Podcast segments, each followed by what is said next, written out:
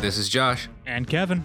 On this episode of the Filmmaker's Guide to the Industry, we have Stuart McLaughlin. He is the founder and producer at Greenlit Entertainment. They are a BTS marketing and publicity company for the entertainment industry.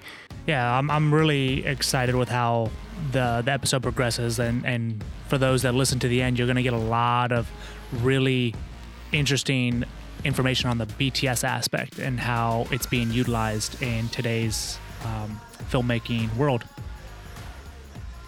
Well, Stu, thanks for coming on the podcast with us today. Um, I've known you for quite some time. We met each other in uh, college, different uh, film schools, but met each other on you know similar projects. Why don't you kind of give everyone out there a, a taste of who you are, kind of where you've been, what you've done, and, and what you're doing now? I appreciate you guys having me on. Uh, yeah, we yeah, Josh and I, yeah, we've been in the film industry for a long time in one way or the other. That's where uh, that's where I started. Um, you know, writing and directing was you know my goal from you know high school. It's kind of always what I wanted to do. Went into film school and you know was kind of able to start working in the industry on uh, you know independent film. Uh, did a lot of commercial work and you know ran a business a video production business you know early 2000s and you know kind of it was more production services and you know kind of how i saw my career and where i wanted to go. What i did was you know kind of ask myself it's like oh well you know if i'm you know shooting these things it's like why don't i direct them? But if i'm directing it why don't i produce it? And if i'm producing these things like you know why don't i start a business that you know is not just a production service. So I actually took this I took this long road uh, on on a film path, and you know it went onto the commercial and marketing side uh, of things. And you know right now I am. Uh, doing a couple different things in in the marketing world. Um, you know, been doing a lot of online advertising, a lot of PPC stuff uh, over the you know the past ten years, and you know, still have gone in and out of the entertainment industry, not out directly, but you know, have have kept my foot in because that's you know ultimately where you know I'd like to spend most of my time. But um, yeah, it's been kind of a long path, kind of you know weaving in and out. But you know, I've been in the the marketing and promotion world for you know the past you know 10, 12 years, and you know when we formed Greenlit, uh, kind of getting back in. The, the, goal was to use all those skills, those marketing um, and promotion skills, and just kind of focus it on uh, the entertainment industry. So here we are. If that even, if that was even a, a quality who I am and what I do. yeah, I mean, oh, whoa, whoa, hold on a second. Are you are you hearing something? I was gonna say, are you hearing yeah, something? Yeah, no, I was getting I'm gonna come. Uh, hello, hello, hello. Yeah, I can hear you. Hello, hello. No, it's not that. I'm checking my re. It's like I'm getting some internal reverb here. Hello. Oh, is that what it is? There we go. Yeah, because it's clean yeah. on my end. So, um, whatever you're potentially hearing. No, I'm, it's all, it's all here in the office. Um, yeah, no, I mean, I'll, I'll just pick up from there. Yeah, no, that's fine, man. Um, so you had the you had the production company here in Tampa. Um, and then you you started greenlit with me you know what kind of happened what kind of happened in the middle there? Because i mean me and you kind of weaved out of paths together along that road as well. Um, so you know just kind of what got you to this point once you left tampa? So yeah leaving you know leaving tampa was about the time um, and you know in the production world, you know, that I've been heavily involved in, it's like there were a couple uh, timepieces that, you know, really stand out or milestones. And that was kind of the time when uh, DSLRs were coming in. And you know, the industry, like from the early 2000s to mid 2000s to late 2000s, was like a huge shift in the amount of content uh, that was able to be produced. Just with like the fact that you know you can get that was when you know YouTube was starting. That was when HD TV, you know, were coming out. Uh, you know, you can get like a 1080p DSLR back in the day and shoot, you know, full HD footage. And you know, people were getting into the production game.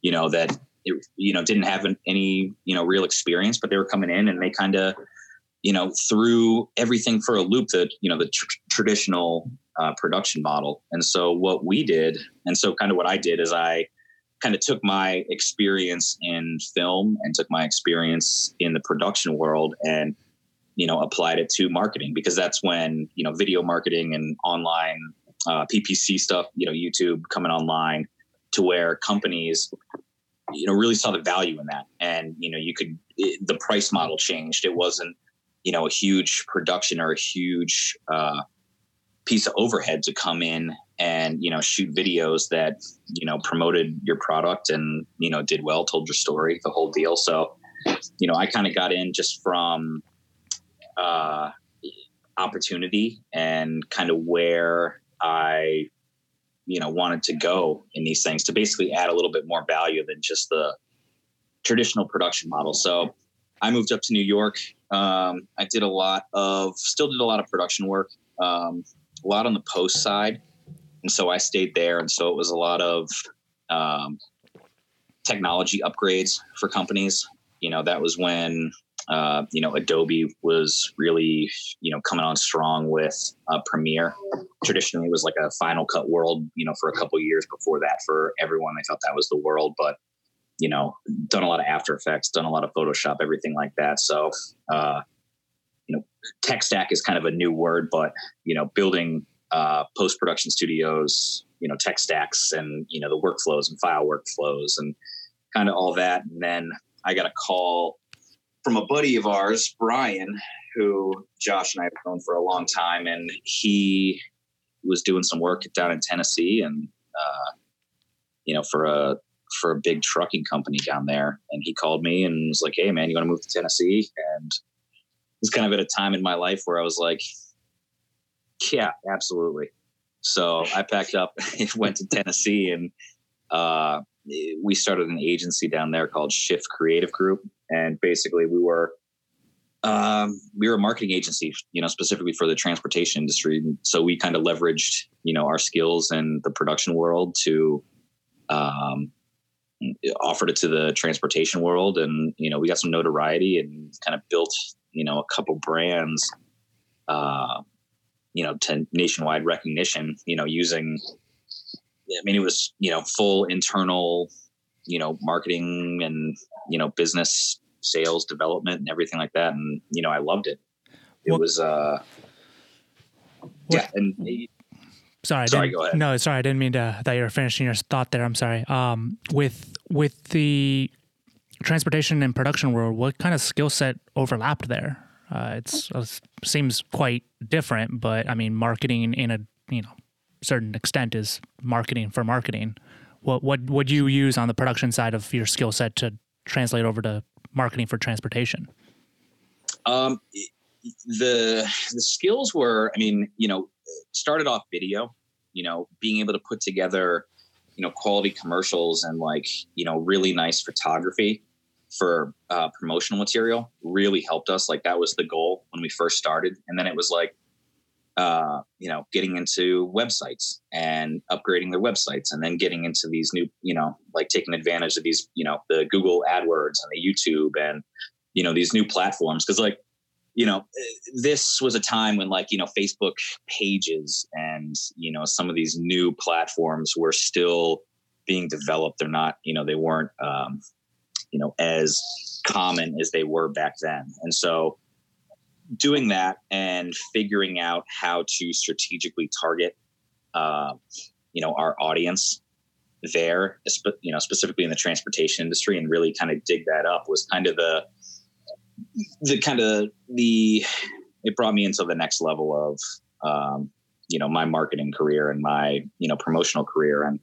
you know, as as I learned these tools and became more familiar with them, you know, and always being able to kind of go back and weave my you know production skills in there. Um, you know, you can kind of take out some variables and, and switch them out with others. So, you know, that was kind of the early form of greenlit. Um, you know, Josh and I would talk and we'd catch up and, you know, those kind of things kind of laid the, the groundwork for greenlit, you know, a couple years later. Yeah, and then so from there, yeah, you went you know, if I got this right, you go from Shift Creative, and then you go to TRA with with Ken and those guys up in Boston, correct? Yeah. So yeah, the company Fitzgerald, who you know we were, um, who one of our clients actually bought the, they absorbed Shift Creative and brought us internal. So I worked with them for a few years uh, as their marketing manager. Um, Fitzgerald USA, Fitzgerald Peterbilt, um, you know, a couple of these large companies or large companies underneath the um, the main company, and you know, these guys were, you know, they were rock stars in the transportation industry. We had kind of built their brand up as just this kind of badass, you know, classic back to the basics truck that they built, and um, you know, we were able to try and test and, you know, really leverage a lot of the new tools that were coming online back then. So very thankful that, um, you know, I was, I was there and, you know, got to do it. And I gained a whole ton of experience by, you know, we just, you know, research and try things and, you know, figure it out and, you know, what worked, what didn't. And, um, yeah, from there, um, I moved back up to New York a couple years ago and yeah, began working with the Riot Agency, who's a brand engagement and growth agency. So it's based on, again, kind of marketing basics, but it's focused on growth, you know, and the idea of growth for a company in any industry is, you know, internal workflows, you know, leveraging technology and uh, creative items to basically, you know, inbound, outbound, or to master your inbound, outbound strategies. And yeah, I've been I've been with them for three years now, going on four years. So yeah, it's been good. Um, you know, again, it's I've been fortunate because my desire to kind of get into and you know test and try and you know use and leverage new technologies and new services and everything like that i've been able to do that you know really over the past decade so you know it's kind of just yeah kept on going that way with in regards to marketing, you've taken you know some risks. I mean, just packing up and heading down to Tennessee is you know it's fun, but it's a risk. Um, for for those that are kind of looking to make a splash in their career, what, what, were some of the stuff that you saw when you went to Tennessee, when you went to Riot Agency, when you started Greenlit, that you looked at and went, you know what? Yes, this is a risk, but I'm kind of I'm I'm I'm flattening that risk because of X Y Z reason. You, you know, I would say, you know, do what you like, you know, do today what benefits you tomorrow. And so, you know, that kind of philosophy I've always, you know, really stuck by. Um, you know, it may be a little risky, like you said, you know, doing it today, but you know, I saw where all these things, you know, could help me and where I wanted them to help me in the future and where you know I wanted to go. And so, you know, that was my way of you know rationalizing and ultimately you know weighing pros and cons and making those decisions. I can't say that you know some of them weren't just like stick my foot in the ground and go. And you know, can't say that you know I wasn't uh, nervous at some times to make some of those big life changes, but you know, it's it's do what you can today to you know, help yourself tomorrow. So you know that that kind of always outweighed it. And um, I'm never one to shy away from you know the highway. So I've uh, I never I never minded packing up and and getting going. Yeah, I mean that's how we kind of got Greenlit off the ground. Was you know, it was a big chance. It was just kind of a talk, and originally Greenlit was supposed to be something different than what it is nowadays. Um, but then it kind of like over time morphed for us into, you know, I was had been what producer at Shift, and then I'd went to be a producer at White Line in their um, creative and video departments, and so I, but I still had my feet in the film industry, and you know, you had such a big marketing background, you know, kind of that story of why we created Greenlit, you know, we kind of put those two things together, so that was a big chance for us, and it took a lot of you know, I don't think it's really any different than anyone's film career. You know, it took a lot of chance, a lot of risk, and you know, hope that one day it kind of it kind of pays off a little bit. Can you just explain uh, for the audience real quick what Greenlit does and why that's important to you know their film and their their film's path through the market? Definitely. So, so Greenlit basically, uh, we provide marketing, brand, and behind the scenes and EPK services to companies or entertainment properties.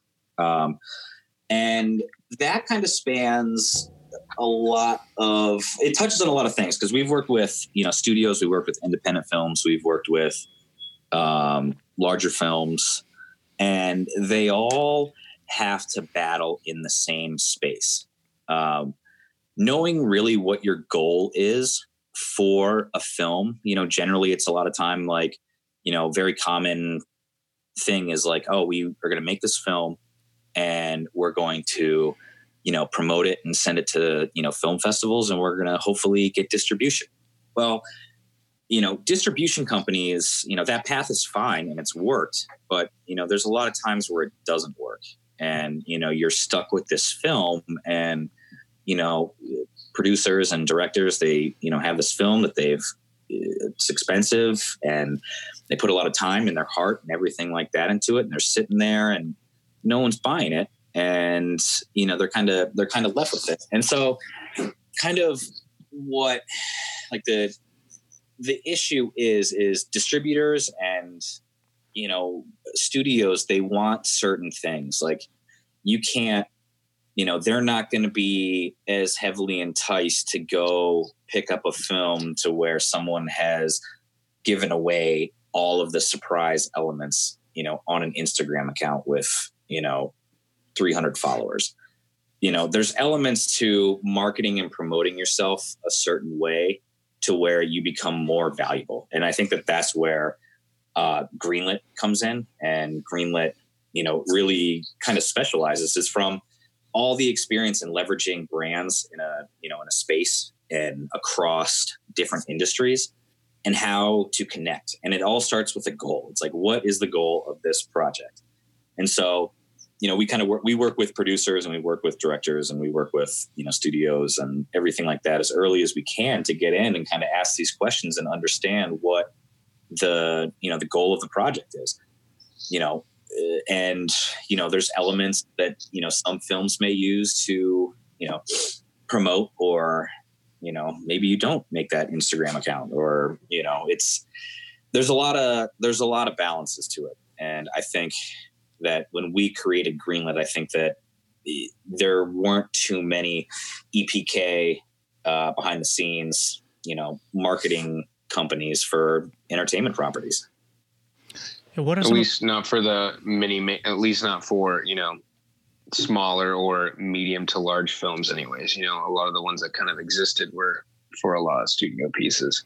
Yeah, yeah, definitely. And that, that's kind of where I wanted you to go with with those medium to smaller companies or um, films, and I, you know, what you guys do with the EPK side.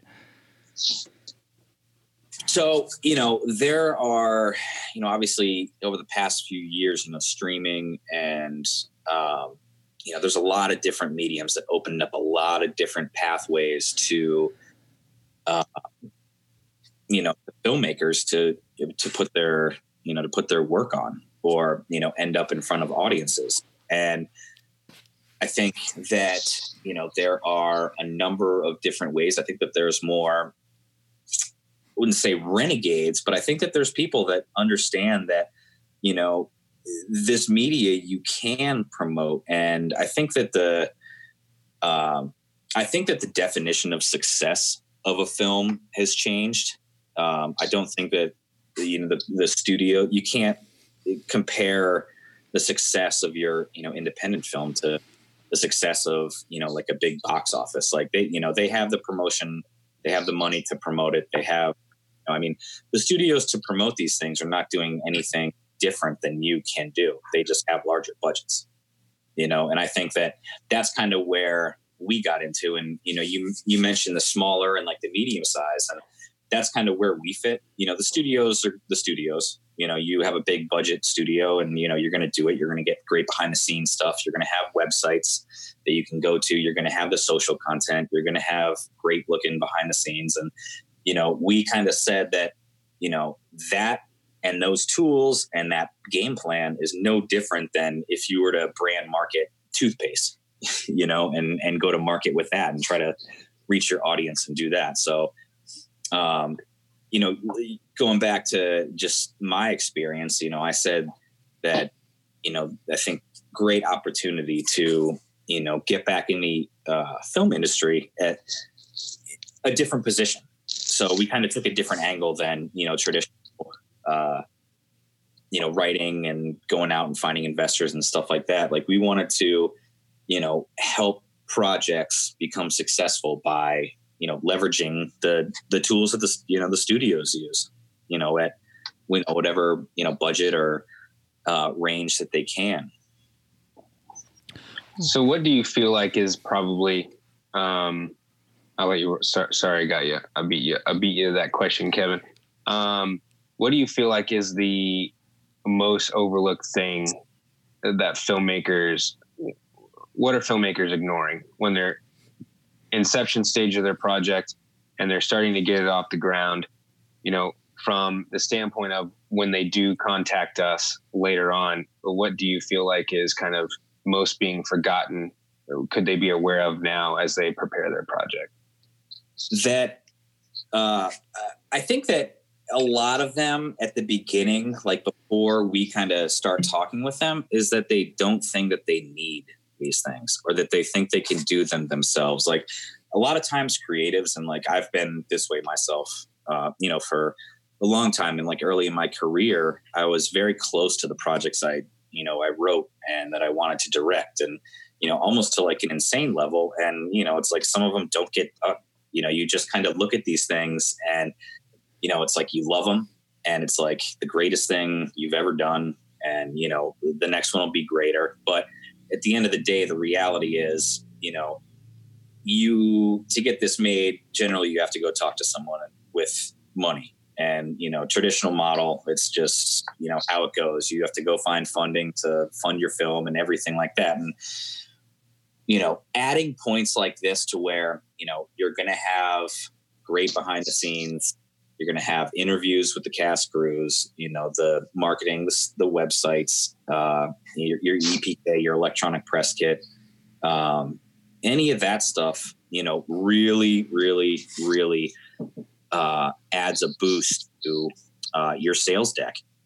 You know, when you're going to either you know sell it for distribution or you know going to investors, you know, having that covered and having a strategic mar- marketing partner for entertainment properties is you know really something that people like don't think about.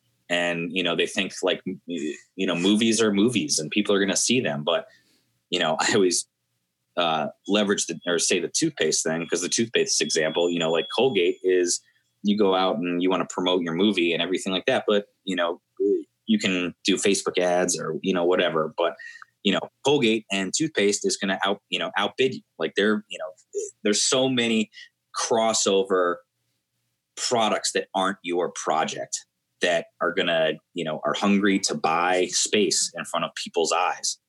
And so if you do not have like if your goal is not set forth and you don't have the path, like it's going to be really tough, especially in this stage.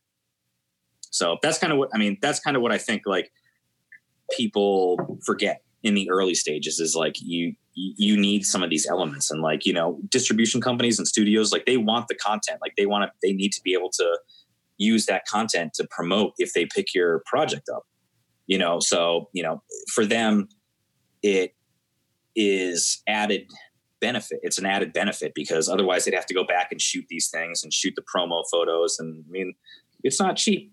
So, you know, working with us to kind of plan all that stuff and make it uh, accessible for uh, publicity and, you know, the film in its later stages is, you know, kind of where really where our value lies.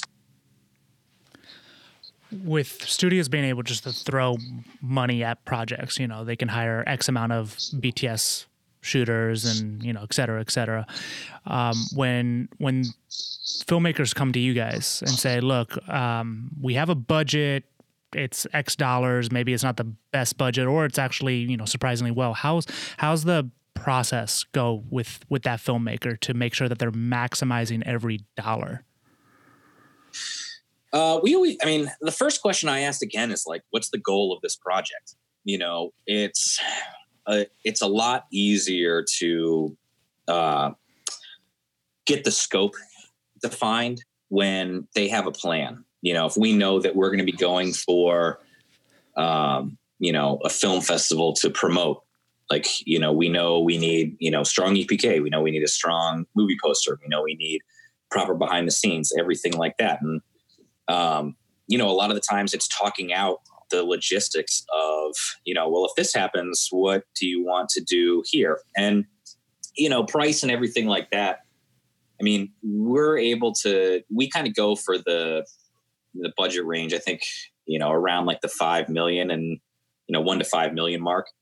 That's kind of been like yeah, anything over that really, yeah, the studios kind of cover and they usually have an internal game plan to, you know, to market or, you know, I mean, they have the goal, you know, they have the, um, the end result already planned out. So, you know, kind of working with the filmmakers to, you know, find out what their goal is and the objective of the project, you know, really allows us to scope it. And, you know, it's not, you know, we're, we've all been on set and we all know how the process works. So, you know, it's, it's pretty seamless getting our crew uh, in there and getting what we need. And, you know, just again, knowing the goals and knowing what, uh, they want to do with their film is, you know, the, the first and first question asked, and I continue to ask it all the time. Once it comes time to like, you know, because when you talk, a lot of times when we talk with um, filmmakers and we talk about BTS and on set and everything, you know, they're especially if they're a little bit more green, they're not always aware kind of what's involved. So, like, explain the process of getting a BTS unit on set and, you know, not just for b-roll and photography but for also interviews and you know at the same time maybe doing um, publicity photography and poster photography and all that and just kind of explain like how does the planning and execution of that goes? And is it done congruently while on set? Is it done separate? Like or maybe both? Kind of explain that process for someone that's kind of wondering like well how do we integrate a bts unit to our set? How will that work out? Um, you know because uh, if you've never done it before, it could be it could feel like a daunting task. No, definitely, definitely. Um, you know, we work with you know producers, the production managers, everyone on set. Um,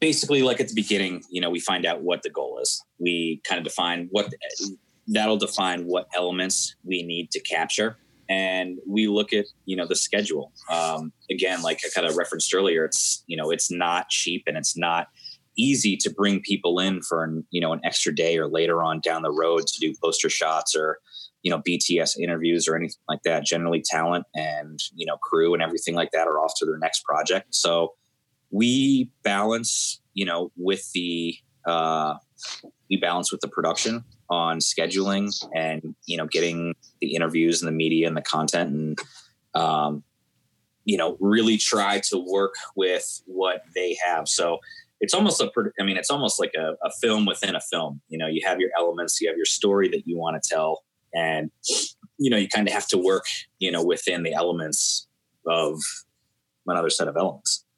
So it's it's finding that balance. You know what elements you need once you define the goal and then you know work with the production team to kind of set aside time and you know we have you know there's multiple people in there. It's not just kind of bringing in one person. You know we have film crews and we have you know uh, photographers and you know media media guys and everything like that like you know collecting footage and you know sending out photos you know as as needed to you know studios and the production and everything like that for you know for work on epk so again it's kind of it's kind of that dance within a dance.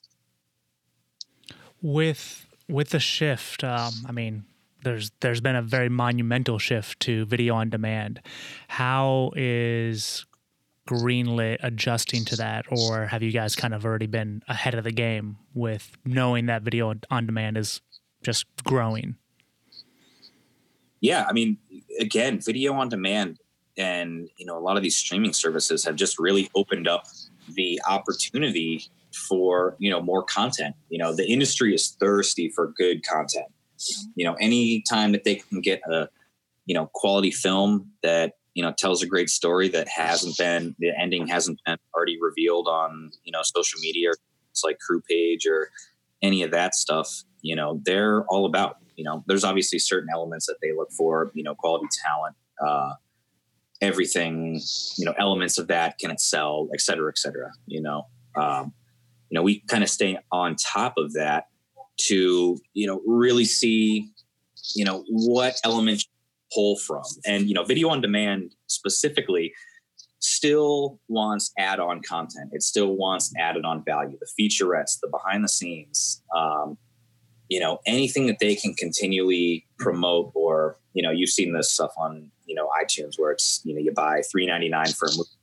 but then you get you know five behind the scenes featurettes on top of that. And i think that you know that stuff that you know used to come packaged in a dvd that you know a lot of people overlooked that you know people liked um, i think it's still you know it's still really really valuable. And there's a lot of avenues for that media to grow and promote um, you know on youtube on you know just social media the whole the whole deal. So I, it's you know we enjoy it because it's more it's more opportunity for better content to be created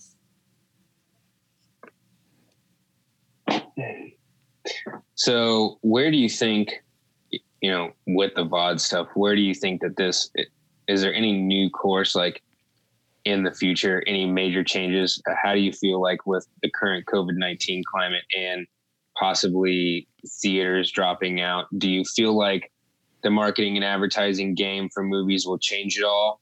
Or do you feel it will just be sort of a different version of what we're currently doing? with the current climate that we're in with COVID and, you know, things changing constantly with theaters and, you know, the war now between Universal and theaters, and you're talking about day on day release and maybe will theaters still exist in a few years? You know, we've been hearing this for a while, but it feels like this is definitely, you know, taking us further down that rabbit hole.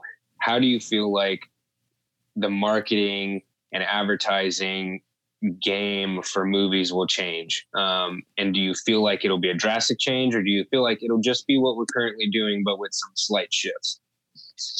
You know, I have a couple thoughts on this because, you know, as of right now, like in COVID, you know, and now everyone's home, obviously the number of you know minutes watched for you know content across streaming and everything like that i'm sure is way up over the average but um you know, I don't think it's going to change. Like people are going to want good content. People like what they like. You know, it doesn't matter if it's in a theater. It doesn't matter if it's online. It doesn't matter any which way. Um, you know, people are going to studios and everyone with their films and their marketing. It's like they're smart. I mean, they know how to leverage the tools to, uh, you know, get in front of people on social networks, on you know Google, on you know out in uh, you know, traditional, you know, print markets, everything like that. I think it's just going to be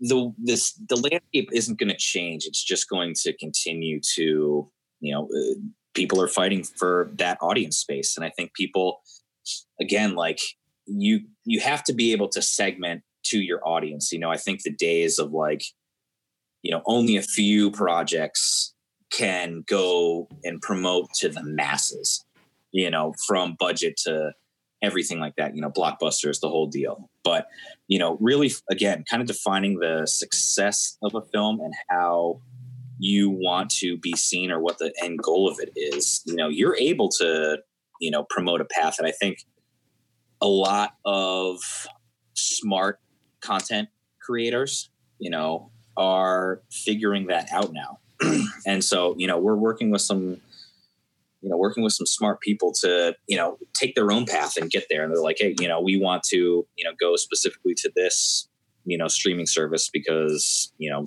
for whatever reason you know back end or uh, however the deal works out. But i think really at the end of the day it's just going to become a harder space to promote yourself in because there are so many different you know companies and products and everything like that vying for the same space. It's not you know there's no there's no just dedicated film marketing space and like marketing time that you know people can go to. Like obviously, you know, you can go on Netflix and be you know the promoted you know project of the day, and some of those things will work to push traffic and everything like that. But that's all. I mean, that's all marketing that's you know prearranged in the deals. So with with VOD happening just at an, an unprecedented, alarming rate, and movie theaters just can't play movies right now. Um, when this all opens up, do you think that there's going to be just a boom of movie theaters? Because I mean, me personally, and I, and Josh and I have talked about this on past episodes. We we love the movie theater experience, just being able to sit there, immerse, no distractions, and enjoy a film. Right now, films can be watched for a few dollars on um, on whatever platform people have. Um, yes, there's the whole AMC Universal debacle going on, but do you think that movie theaters will almost inadvertently see a boom after this and then a drop off back into VOD? I kind of want to hear your take on that. I also love the movie theater experience. Um, you know, being able to go there, you know, grabbing the largest bucket of popcorn I can. Oh and, yeah. um, I think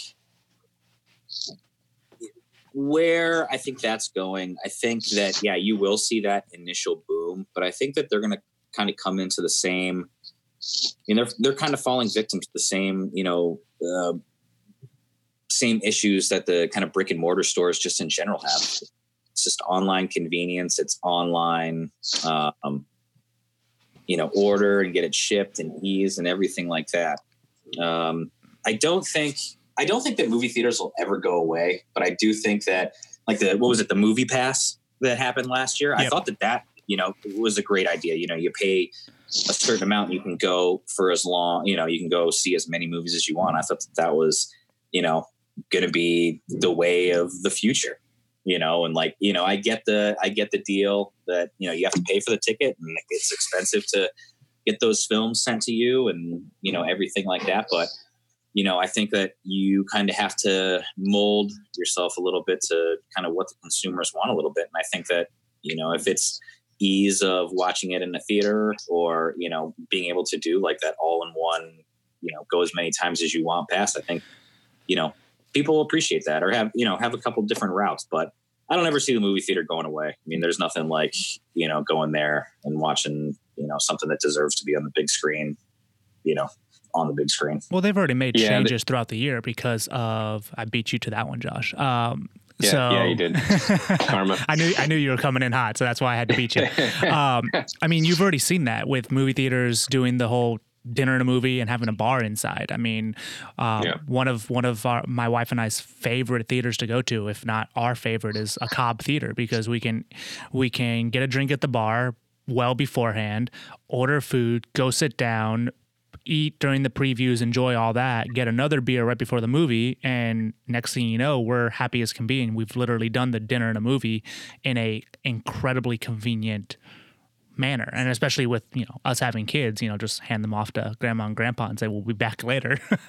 So uh, i think that movie theaters are just going to have to make another shift but they've already started to make shifts throughout the years um, inadvertently preparing for this yeah i think i think you're spot on you know and that's kind of adjusting to again kind of what the consumer wants and it's you know it's not just going let's go see a movie. It's like let's yeah go have dinner and a drink and you know see a movie and everything like that. And yeah, I, I you know those theaters keep popping up too, um, which you know again is great. You know we we do the same thing. We have a movie theater in our town that uh, recently opened last year, and yeah, they have a little cocktail bar inside, and you know you can grab a drink and you know take it in, and it's you know not the traditional row row row of seats. You know it's they adjusted the seats to make them a little bit more comfortable and lounge. And yeah, it's good. I mean, it's it's it's packed up pretty, you know, for for the most part, I see you know lines and everything like that, and just like so, you know, yeah, the two screen, three screen, little small, you know, theater houses. I think those, you know, are they're kind of like the craft breweries of you know film. Mm-hmm. You know. Yeah, I mean, I definitely agree that there innovation is going to be where the the theaters live and die going forward from here. I feel like, um, as far as what they do with their business model inside of the theater and around it. I think what's really interesting is that during this time of COVID, that drive-in theaters have boomed back, um, which is something I never thought I would say. Um, so I don't really know what the future holds, but I think it's going to be very interesting for, you know, first run theatrical theater. It's going to be a kind of new space. Um, one question I have, Stu, is uh, data. I feel like something that's really overlooked in in our business is data. Obviously, the studios do it really well. They flex their data muscles, you know, all over the place. They they pull data. You know, they're able to. They know where their audiences live. They know that a horror film may do better in Kansas than it does in Oklahoma. You know, or that that an action movie does better in Florida than you know California or something like that. Um, just throwing out gener- gener- generalities right now. Um, but they have the data. They know who their markets are. They know you know where the film should live. Um, does Greenlit do anything with data? How is data important to you know smaller projects? Can they actually benefit from it? And what goes into something like create you know gathering that sort of data? Because when you hear the studios talk about it, you know it's just kind of like it's just kind of passed over so what's involved in kind of gathering those numbers? Is it exit? Is it exit polling from the theaters? You know, what what all what all goes into it?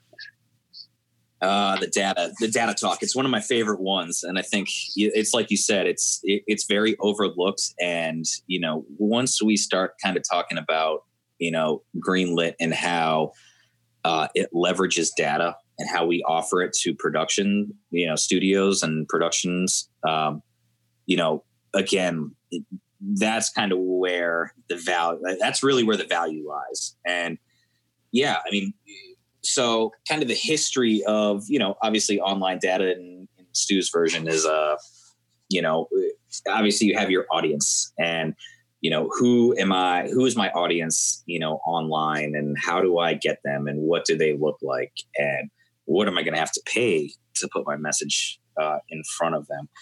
So you know, we've been working or just, you know, on my marketing ventures for years and years and years in that in that digital space, tracking and segmenting and looking at, you know, leveraging data, databases, uh, you know, we customer lists to online audiences, everything like that.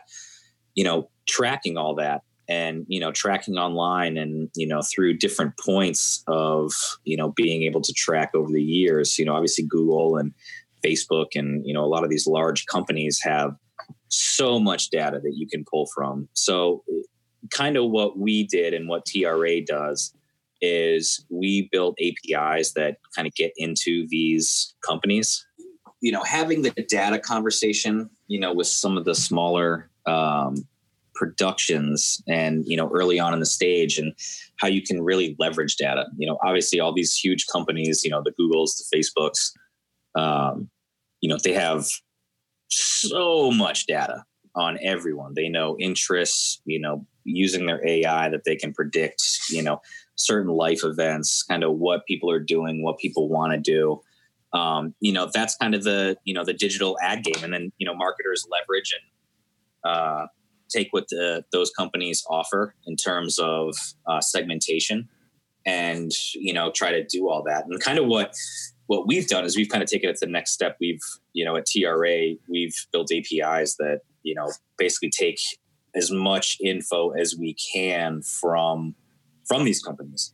And what we're able to do is depending on the type of movie and the type of the goal and um, kind of what you want to do in the end goal, you know, we offer opportunities to, you know, go after and promote using very, very, very segmented slices of data, you know, and audience metrics, you know, from these APIs. So, you know, going to promote, you know, a film at a film festival, you know, early on, you know, there's definitely a benefit in, you know, planning a, you know, online promotional marketing campaign you know, that, you know, attracts film festival or film festival folk, you know, goers.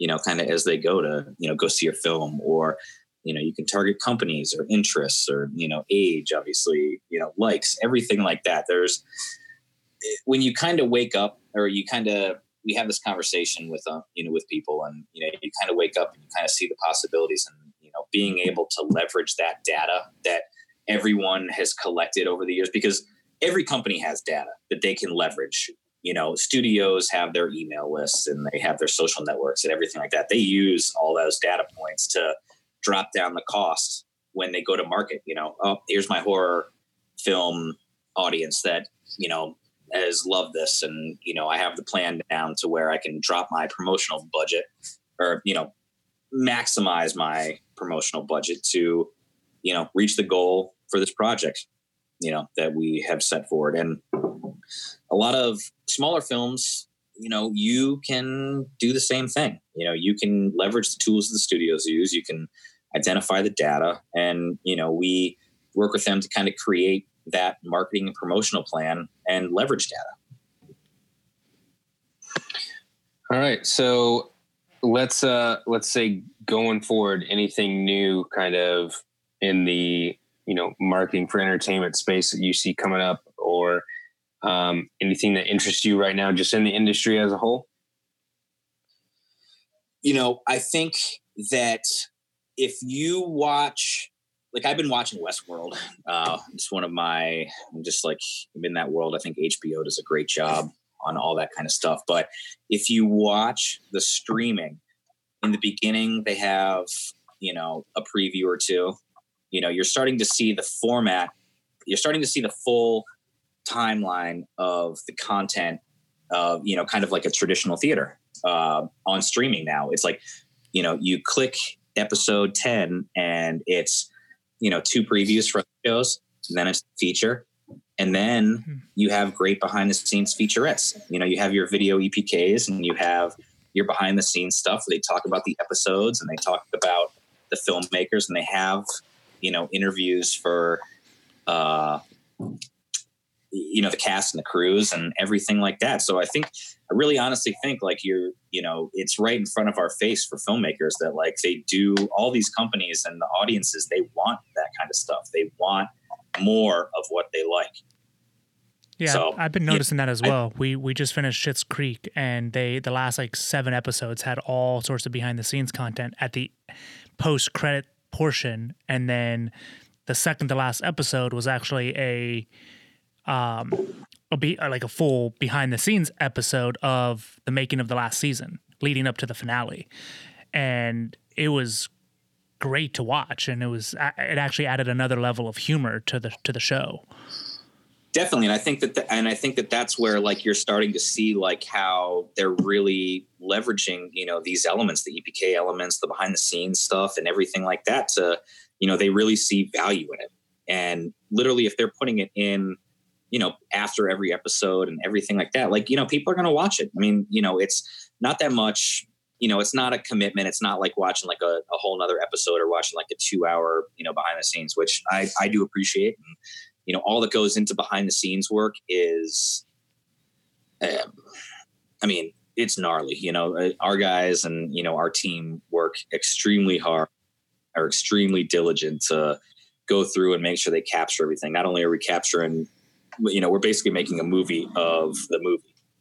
So you know it's it's always a cool element on that. Um, but yeah, you, you know, kind of going back again, you know, HBOs and you know the Amazons and uh, all these, you know, the video on demand stuff are showcasing that you know they do value that content and they want it. Well, even Disney Plus now has the gallery for the Mandalorian yep. series, to where all the directors are roundtable talking. They're cutting back and forth between, you know, what they're talking about and singular, you know, interviews along with, you know, B roll of, you know, um, BTS stuff and everything. So, you know, and that's its own um, its own show basically being marketed by you know Disney Plus. So, you know, I feel like brand when you talk about that stuff, brand has a lot to do with it too because that material, that content is all just extensions of those brands and it just it just services to feed the audience of that brand and grow that universe and you know keep people invested and on that platform. That's that's the other thing is keeping people on the platform you know because um walking dead had an after show um that they had um, chris hardwick and you know game of thrones did an after show. And i've started seeing you know my wife watches um the josh gates expedition unknown on discovery and he started having an after show and so this is a growing market now after shows and you know conversations with the filmmakers where there's shared and additional content um, is you know a really interesting and, and new piece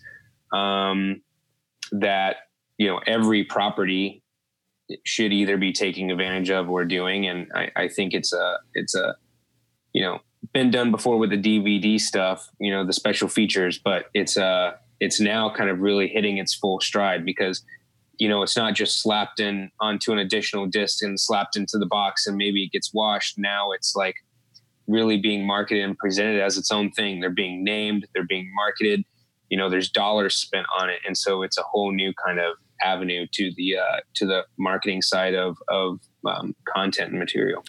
I'll add that i think consumers are going to um, start viewing BTS added content, after show content, all all of this that we're talking about as another layer of quality to the pro to the final product. I mean, personally on our side with TSM, we notice as some of the best engaged content is BTS content leading mm. into the final release of a of a of a still or a video or whatever. Um, and even even our clients love seeing the BTS because they view it as, wow, that was that was leading into the quality of what the final deliverables. And I think just general consumers are going to start seeing that as well. If they see BTS content, whether that's photos or video or after show content, they're going to inadvertently see the final product that maybe they haven't seen yet as higher production value, which will cause them to thus watch it. Right. Yeah, and I think you know it definitely. Uh, again, like exactly what you're saying. Like you know, if you're have a project and you're looking for ways to you know increase the value to you know sell your film or promote your film or anything like that, I mean, quality BTS like it's there, and being smart in your BTS is even better because, you know, a lot of the times it's, you know, we talk with, you know, oh, are we going to do behind the scenes content, uh, you know, with this promotional products in here? Uh, you know, there's uh, a lot of audience overlaps for elements of a project. Like, you know, people may just be a film of the or a fan of the star, or people may like the, you know, people want to know what system you edited on. People want to know they they like seeing behind the curtains. There's a whole game plan and a whole plethora of angles and everything like that that you can create. You know, good value, valuable marketing material. You know that can be le- leveraged later on. So. I like coming up with that because essentially you're you know you're building a marketing plan. You know, with before you know it, you know you've kind of had like a, a full on. It's like all right, we're gonna have five interviews. You know, with all of our stars, the keys. We're gonna edit the ed, you know talk to the editor. I mean, you can. There's no limit to what you can do and kind of expand your world. And like you said, audiences love that, and it's becoming the norm. You know, on the you know the full the full track of Westworld. You know, it's just it's right there at the end, the EPK, like what Greenlit does, right there. You know, on the main track. It's not an extra feature. It's you know baked into the you know the timeline edit or the render. You know. Yeah. So Stu, um, tell people you know if they want to get in touch with Greenlit, where can they go, or if they want to get in touch with you directly, you know where can they go to get more information and maybe reach you on the social medias? Uh, yeah, you can uh, visit greenlitentertainment.com. Uh, you can also go to greenlitepk.com, which just goes to greenlitentertainment.com, but it's a little bit shorter on the on the typing. Um, you know, we're on social media, everything like that. Um, you know, any questions or you know feedback or you know, kind of just open up conversation. You know, you can uh, visit us there and shoot us a message. And yeah, I mean, we, this is what I love to do and you know what we love to do, and it, has kind of been it's been awesome to you know really leverage the experience from what a while ago you know people thought was so far off like oh you're in marketing you're not in film but uh, they're so intertwined these days that you know it's it, it's a really cool position to be in and it's a you know the company's evolving it's growing you know we're expanding we're east west coast um, you know new york la florida louisiana atlanta it's like it's cool. And yeah any questions and more information on some of our work um, you know we've recently launched a new website. So greenlitentertainment.com go check it out. And yeah reach out there Hey man, appreciate the time and um, definitely look forward to um, seeing what Greenlit does throughout the years. Kevin, it's the end of the podcast. Josh, that means that everybody needs to stop what they're doing, write us a review, and subscribe for future episodes. Yeah, I mean, it would really help us out a lot. It helps us kind of get to the, you know, new and noteworthy section, top of the charts, help us get new people new, interesting, and lovely film people on this podcast. Along with that, you can follow us on Instagram at FGI Podcast. And you can also check out more episodes and more information, more bios and information for all of our speakers at FGIPodcast.com. This podcast was also recorded live in front of a studio audience, and we flew everyone out on Delta Airlines. No, but um, it was recorded live at Two Stories Media Studios, and it's presented by Greenlit Entertainment and Two Stories Media.